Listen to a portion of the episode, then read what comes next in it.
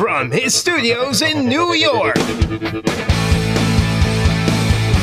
It's time for Wake Up Call with Dan Tortora, where sports meets life.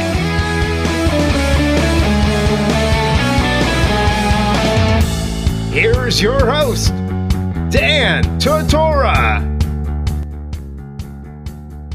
Welcome back here to Wake Up Call with Dan Tortora on wakeupcalldt.com, your one stop sports shop, and on mixlr.com backslash wakeupcalldt. Here inside of the Charney's Men's Clothing Studios, we have a conversation with Leo Rautins, former Syracuse player who is very close with the Toronto Raptors, been covering the team for a very long time and bringing us great content media wise and being right there on the sidelines. So I want to get into it now as the Raptors jump into their first ever NBA Finals. Leo, how you doing today? I'm great, Dan. How about you? Doing very well. And, and you know, I, have been a fan and, and obviously following this team since 1995, 24 years of existence, and this is the first NBA Finals. Bring me into the moment because obviously it happened in game six and it happened at home. Yeah, I know it's a special moment. Uh, you know, I've been here since day one, so I've seen uh, the good, the bad, and the ugly. So it's been a long ride, and uh, it was absolutely incredible. And that's you know, it's also coming on the heels of uh, you know, a seven game series with the Philadelphia 76ers ending in dramatic fashion Kawhi Leonard knocking down the, the four bounce jump shot from the corner. Uh, so it's it's it's been a it's un, been an unbelievable role for the Raptor fans, and uh, you know Milwaukee came in favored. A lot of people thought the Raptors had no chance. Uh, Raptors felt very confident going into the series, and uh, you know, they the first two games they they let them slip. Should have won game one, lost game two, but came back and won four straight. So uh, the city's going crazy here. Trust me, it's, uh, uh, they've been waiting a long time for something like this. And to, to see, you know, kind of go back here and, and what happened last season into this season with, you know, Dwane Casey being fired, uh, Nick Nurse taking over his assistant, and then you know the trade of DeMar DeRozan that brought in Danny Green and Kawhi Leonard. Just what you could say about you know those moves and and what a difference a season makes because there was a lot of criticism for the Dwane Casey firing, and there was criticism for getting rid of a guy like DeMar DeRozan that seemingly loved Toronto. Just what you could say about kind of the whirlwind of seeing those guys go and then seeing Nurse step up, and obviously Kawhi Leonard and Danny Green pay off dividends for this team. Well, you're not saying anything doing, worth doing. You're going to get criticism. Uh, you know, Masai Ujiri, uh, you know, and Bobby Webster, Raptors management, they decided that you know it's, it, you can't keep going the same way you're going. Uh, you know, things were always plateauing in the postseason, uh, despite very strong regular season. So, you know, uh, it was a tough decision to uh, let go of Dwane Casey, especially on the heels of getting Coach of the Year. Uh, that's a very difficult decision. Obviously, you get a lot of criticism from even within the league and other coaches. Uh, so you publicly you take a hand, and uh, an opportunity came up to get his hands on Kawhi Leonard. And you know, remember, you know, in his prime, or I shouldn't say in his prime, when healthy, uh, Kawhi Leonard is, was certainly a, a considered a top three player in the league and arguably the best two way player. So it was a big gamble, but uh, decided to roll the dice and, and traded DeMar DeRozan. And, you know, with that deal also came Danny Green, which has been uh, another, you know, tremendous veteran uh, player to add to the roster. Uh, and then again, you know, continuing to, to build towards the postseason, uh, picking up Marc Gasol, trading Jonas Valanciunas, another longtime Raptor. But, you know, all these moves were made for, for one reason. Uh, to get to where the Raptors are now and to potentially you know, win a championship. Uh, you, know, you pick up a Kawhi Leonard. The Raptors did an unbelievable job at to get uh, to get Kawhi Leonard to where he is right now. It was a long road, uh, and again, a lot of criticism directed at the load management. Uh, you know, uh, not to rest Kawhi, but to rest, rehab, and rebuild Kawhi. And so there was just uh, a lot, a lot going on around this team, and it's all, it's all certainly come together. And and believe me, this isn't a team that's happy to be here. This is a team that feels that uh, they belong here and they can win this now. to know that this team has waited, you know, more than two decades for for this moment to be in the NBA Finals, and, and not that they haven't had a chance at it in, in recent history, not that they weren't in the Eastern Conference Finals, you know, a couple times here in the last few years, but to finally see them do it, you know, like you said, you've been there since the beginning. Did you feel that this team had the makeup for that? Were there maybe some other teams that surprised you that they didn't get there? How did you kind of see this team going into the season and throughout the season as they push towards something that they have never achieved before? No, I, you know, I thought the Raptors had the best team in the East. Uh, you got to remember, you know, Milwaukee finished with the best record in the NBA at 60 wins, and Raptors uh, there's two games behind them, and there was there was no uh, there was no interest in finishing first. There was no interest in having the best record in the NBA.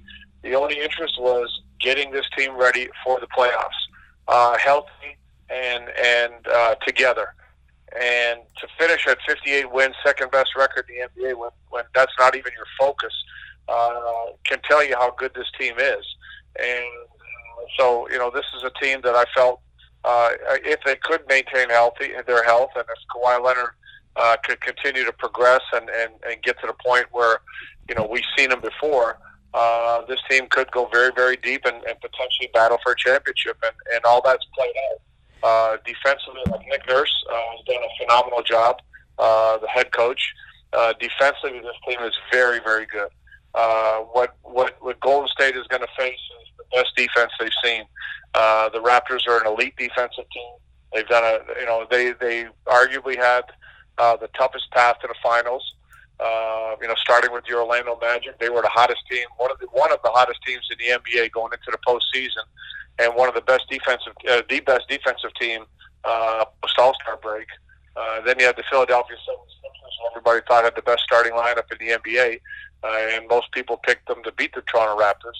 And then the Milwaukee Bucks, who everybody favored to be not only in the finals, but you know a lot of people thought they could beat the Golden State Warriors. So you know the Raptors have shown that they can play. Uh, and this is a team that I thought, uh, given all the circumstances, being healthy, uh, if they had a chance to come together, they could be here, and, and here they are. Speaking here with Leo Rautins on Wake Up Call with Dan Tortora. Leo, uh, Pascal Siakam was a late first round pick, a 27th overall in 2016. Norman Powell, ironically, was drafted by the Milwaukee Bucks in 2015 in the second round. Fred VanVleet was not drafted at all. Just to speak on some of these guys that have really stepped up, I mean, Norman Powell has, has worked to kind of claim his territory. Fred VanVleet, you know, was one of the guys that was quiet in the playoffs that started to wake up here. And Pascal Siakam is one of those guys that they put that first round, you know, money into and time into and belief into that's really started to pay off here. Just what you could say about, you know, those gentlemen and what they've meant to this team when there's so much focus on Kawhi and, and obviously Siakam and Powell and, and VanVleet and, and company have done some big things as well to be a great cast of characters that have gotten the team to where they are. Well, it says a lot about the Raptors scouting, uh, you know, and talent uh, evaluation. I believe uh, the media were talking yesterday that the Raptors are the first team in the finals with nobody without a top 15 pick and it just tells you uh, of uh, you're looking at uh, you know Pascal Siakam. A lot of people thought the Raptors you know wasted a pick on him, and he's a player that's only been playing basketball since he's been 17. So uh, likely to be the most improved player in the NBA. Certainly deserves to be the most improved player in the NBA. Uh, his rise has been meteoric, and uh, he's been playing. Presented all kinds of problems if you think about it, here's the Raptors with the second best record in the NBA, and he was the second leading scorer on that team. That just tells you how much uh, he's progressed. And, and and you know, Fred VanVleet, he's had his struggles, but you know when he's on, the Raptors, you know, are, are a very very good team. Uh, they play Kyle Lowry and Fred uh, a great deal together in the backcourt uh, because of their ability to play together and think together and defend. Uh, and then Norm Powell, you know, whatever whatever goes on with this guy, it all ends in the playoffs because that's when he plays his best basketball. So, uh, tremendous competitor. He's been shooting the ball well. Another excellent defender. Uh, so you know you have to have that depth. I mean, when you go play the uh, the Golden State Warriors.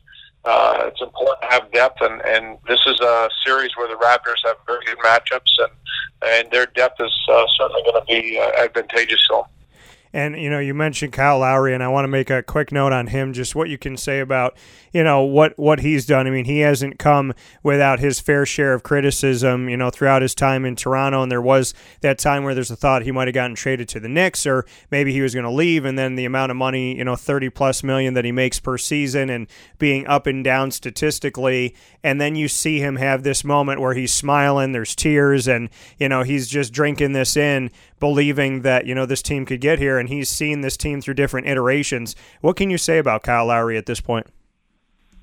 Oh, you can talk all the statistics you want. I mean, the Raptors over the last six years, uh, the best years of the franchise coincide with Kyle Lowry being their point guard. And, uh, you know, he's been tremendous. And statistics don't tell the story with him. Um, you know, he, he, he leads consistently up there. He's either leading the league in charges or he's right up there in the postseason. He's been leading, uh, and, and again, right up there in uh, loose ball recovery, charges, uh, deflections, you know, all the intangibles that help you win a game and he's just coming off a tremendous series against the Milwaukee Bucks, uh, where he scored, shot great percentages, and so forth. So you know he's the he's the pit bull. He's the he's the engine. You know, uh, this team does not win uh, without Kyle Lowry. And what Ujiri did is you know what you know Kyle's a very very high IQ player. He's he's a tough uh, hombre that he mixes it up, but he's a very very intelligent player. And what what Masai Ujiri did is he surrounded him with other high IQ players. You know, uh, Kawhi Leonard, Farm Marc Gasol, Danny Green.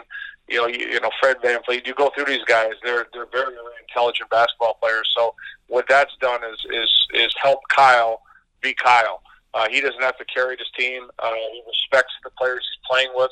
Uh, he plays off of them. Uh, all kinds of problems for the other team. So, uh, you know, you know, Kawhi Leonard certainly and deservingly is going to get a lot of attention, but uh, the Raps aren't here without Kyle Lowry.